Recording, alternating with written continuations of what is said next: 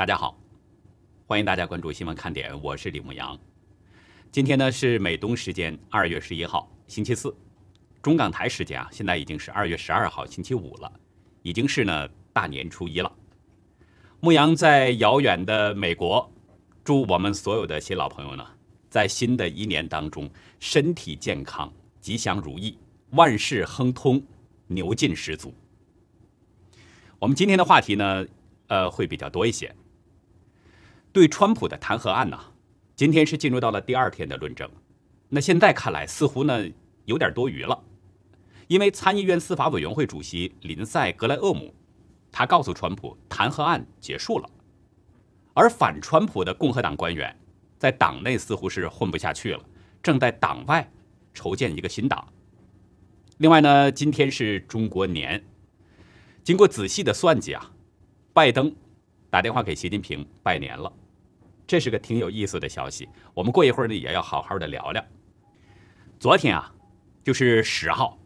南卡罗来纳州的共和党参议员格雷厄姆呢，他向记者表示说啊，在川普的律师布鲁斯·卡斯托和大卫·舍恩提出他们的观点之后，他跟川普呢讨论了弹劾案的可能结果。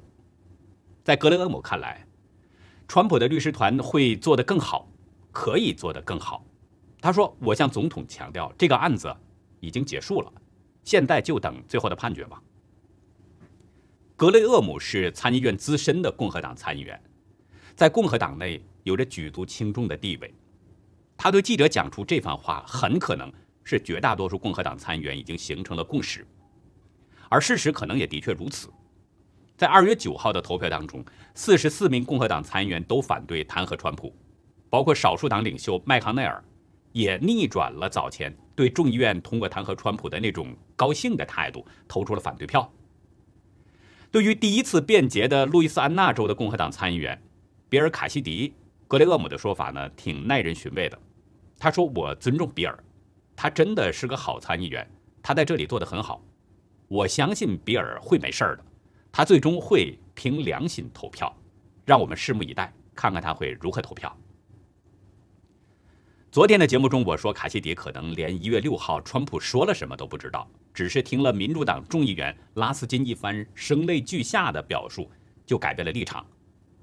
而格雷厄姆表示呢，相信卡西迪会凭着良心投票。这是不是意味着有共和党人已经跟卡西迪有过沟通了呢？卡西迪是不是已经向共和党人有过什么表态了呢？现在呢，正是过年期间，家家都准备了一些美味食品。咱们一边享受美味，一边看着这个剧情发展。再重复一下我前天那句话：演闹剧，国会议员们是真真的。不是我在有意调侃啊，这个事实的确如此，以至于有的民主党前官员看不下去了。布莱恩·迪恩·赖特，他曾经是中央情报局的官员，因为看不惯民主党针对前总统川普的弹劾，他离开了民主党。赖特在《每日电讯报》网站专门说，多年来，像我这样的民主党人越来越警惕地看着我们自己的政治领导人和活动家，他们使用。无休止的仇恨、暴力和最终不是真正美国人的言论，造成数十亿美元经济损失，并催生了暴力性质的民族主义运动。我们这儿呢稍微说明一下，赖特所说的这个不是真正美国人，并不是说那些人真的不是美国人。那些人如果没有美国国籍的话，是不可能成为政治领导人的。赖特的意思是说呢，那些人的言论不具有。或者不符合美国的习俗、原则和传统这些特征。这种说法其实跟我们所说的“中共不代表中国，不代表中国人民”差不多。中国有几千年的历史，有受世界敬仰的优良传统和文化，而中共呢，是窃取了中国的统治地位，附着在中华民族身上的一个希腊幽灵。它榨取着中华民族的营养，破坏着流传了几千年来的。优良传统和文化，中国人民是勤劳智慧的，靠着双手创造财富，而中共并不创造财富，他的各级官员想尽了办法盘剥中国百姓的血汗，榨取中国人民的智慧成果。中国人民自古是真诚善良，而中共在国内是挑动群众斗群众，在国际上也是四处树敌。所以说，中共呢，既不代表中国，也不代表中国人民。而赖特所说的那些不符合美国的习俗、原则和传统的那些人呢，其实也不能代表传统的美国人。在我们接触过的很多美国人当中啊，大多数都很传统，对人同样是真诚友善。这些人那才是真正传统意义上的美国人。这位前 CIA 的情报官员说：“现代左派充满了系统性仇恨，激化了深刻的政治分歧。”以及随之而来可预见的结果，尤其是暴力和破坏。赖特表示，二零二零年夏天，左派种族骚乱造成了二十亿美元的损失，而当财产遭到破坏、生命遭到摧残时，民主党领导人并没有提出谴责。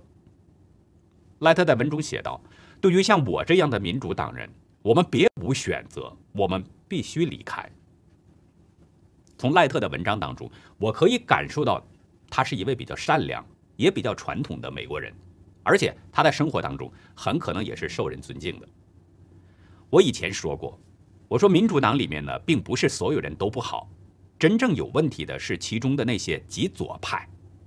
那反过来说，其实也一样，共和党里面也不一定都是好的，也有有问题的人。不过呢，要想判断一个人是不是有问题的话，还得有一个前提条件，就是判定者的这个衡量标准是什么。如果用正常人的衡量标准去看一个有问题的人，那结论可能就是有问题；而拿一个本身有问题的衡量标准去看一个有问题的人，那结论可能就是没问题。昨天，路透社呢爆出了一个独家消息：几十名不愿意支持川普的前共和党官员，目前正在商讨成立一个。中右派分离党。消息表示呢，说上个周五，就是五号，有一百二十多人举行了一次 Zoom 电话会议，讨论这个分离的团体。据说呢，将以有原则的保守主义为平台进行竞选，包括遵守宪法和法治。有其中的四名参与讨论的人士向路透社披露，参与早期阶段讨论的人。其中呢，有里根政府时期的官员，老布什和小布什政府时期的官员，有前共和党大使，也有共和党战略家等等。曾经任众议院共和党会议首席政策总监，以独立人士的身份呢参选2016年大选的埃文·麦克马林，他与另外的一位前共和党官员主持了这次电话会议。另外有三个人证实这次共和党内的分裂会议，但是这三个人呢都要求。不能透露身份。这三个匿名人士，应该说啊，比这个麦克马林呢是多长了一个心眼儿。万一组建新党，因为人数太少而中途夭折，起码不会影响到继续在共和党内混口饭吃。如果现在公开了身份，那就等于是断了后路了。据这些人透露啊，说参加通话的人员当中，还有川普政府时期的官员，包括时任国土安全部总顾问。约翰·米特尼克，国土安全部的副参谋长伊丽莎白·诺伊曼，还有另外一位国土安全部的官员麦格尔斯·泰勒，还有前共和党国会议员查理·丹特等等。不过，麦克马林向路透社表示，在所有的这些与会者当中呢，只有百分之四十的人支持组建分离党，也就是说，搞分裂的人，真正搞分裂的人并不多。充其量也就只有与会者的三分之一左右。报道还表示，这些开会的人还有另外的一个方案，就是呢，在共和党内组建一个派系，在现有共和党内部或外部运作。这个方案目前也是在讨论当中。大家看这种组建派系的做法，如果用中共现在的说法，这就是拉山头搞小圈子。再严重一点说呢？这是阳奉阴违的两面人，对党极不忠诚。这样，要是在习总书记的这个治下，这些人弄不好就得判几年，甚至是无期徒刑。怎么能允许这些人妄议中央呢？据透露呢，说这些反川分裂人士啊，正在考虑组建新党的名称呢，可能叫诚信党，也可能叫中右党。如果改组派别的话呢，可能会选择中右派共和党人这个名字。我看到一直啊有人在说说川普呢不会用人，言外之意就是川普政府时期啊有很多官员不忠诚于他。那现在通过这件事儿，大家是不是理解了川普当初的苦衷呢？早前呢曾有人传闻说川普可能要组建一个新党，也有的说爱国党领导人呢向川普招手了，希望川普加入到爱国党，不过川普拒绝了。这两种说法。都是源于川普对共和党内部的不满意，因为在共和党内部的确存在着反川人士。那现在看来，川普既不用去建新党，也不用加入别的党派，因为这些反川派在共和党内自己就待不住了，已经主动要离开共和党了。这就像一个机体上化脓的那么个伤口，这个脓包啊，它会自己往外拱。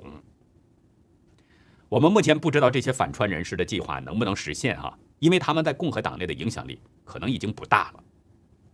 川普的高级顾问杰森·米勒对路透社指出，这些失败者在投票给拜登的时候就离开了共和党。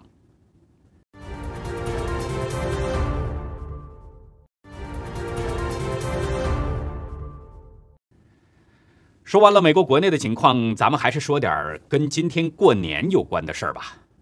过年呢，这是中国人生活当中的大事。有种说法嘛，就是说有钱没钱都得过年。今天是大年三十了。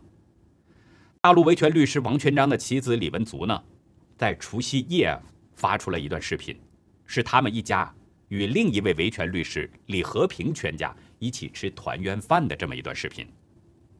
李文足在推文中表示，分离五年，终于团圆了。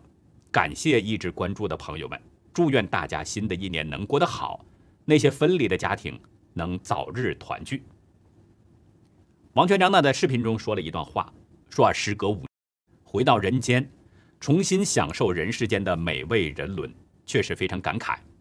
又因为疫情的原因呢，不能够回老家，所以我们有这样一个机会在一起，让我们尽情的享受这美好的时刻。关于王全章和李文足横遭中共迫害的经历呢，我们之前在节目中曾经有过提及，这里就不再重复了。历经五年的苦难，迎来这份团圆的年夜饭，实在是令人感慨。从视频当中看，这两个家庭七口人的年夜饭呢，其实也说不上有多么的丰盛。不过啊，对他们来说，我觉得吃什么并不重要，重要的是团圆。一家人在一起，那就是一种幸福。这种幸福是任何山珍海味都没有办法替代的。昨天晚上呢，我跟吴建民先生通了一个电话。吴先生在电话中告诉我说，他出国几年了，根本不可能回国了。他的意思呢，就是说中共不允许他回国。他的话语当中，隐隐是带着一种思乡的情怀。作为同样旅居异国他乡的我呢，当然能体会到吴先生的那份内心的感受。其实啊，我们呢这些人呢，连一个电话都不敢给国内的亲人打，因为怕因此呢给国内的亲人带来什么麻烦，所以不管多想家，也只能把这份思念化作推倒中共红墙的动力。跟吴先生的这次通话呢，特别是李文足发出的这个视频，真的勾起了我的一些记忆。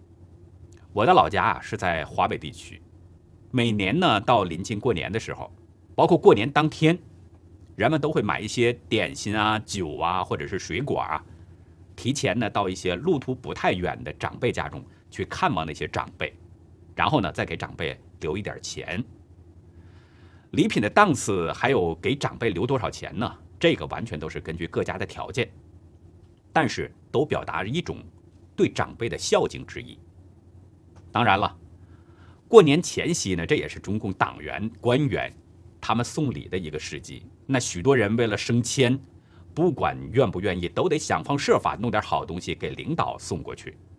这种情况在中共官场已经是蔚然成风了。不过这是中共官场滋长的歪风，并不是什么风土人情。那过了年之后呢，从初一开始，晚辈呢又要给长辈去拜年。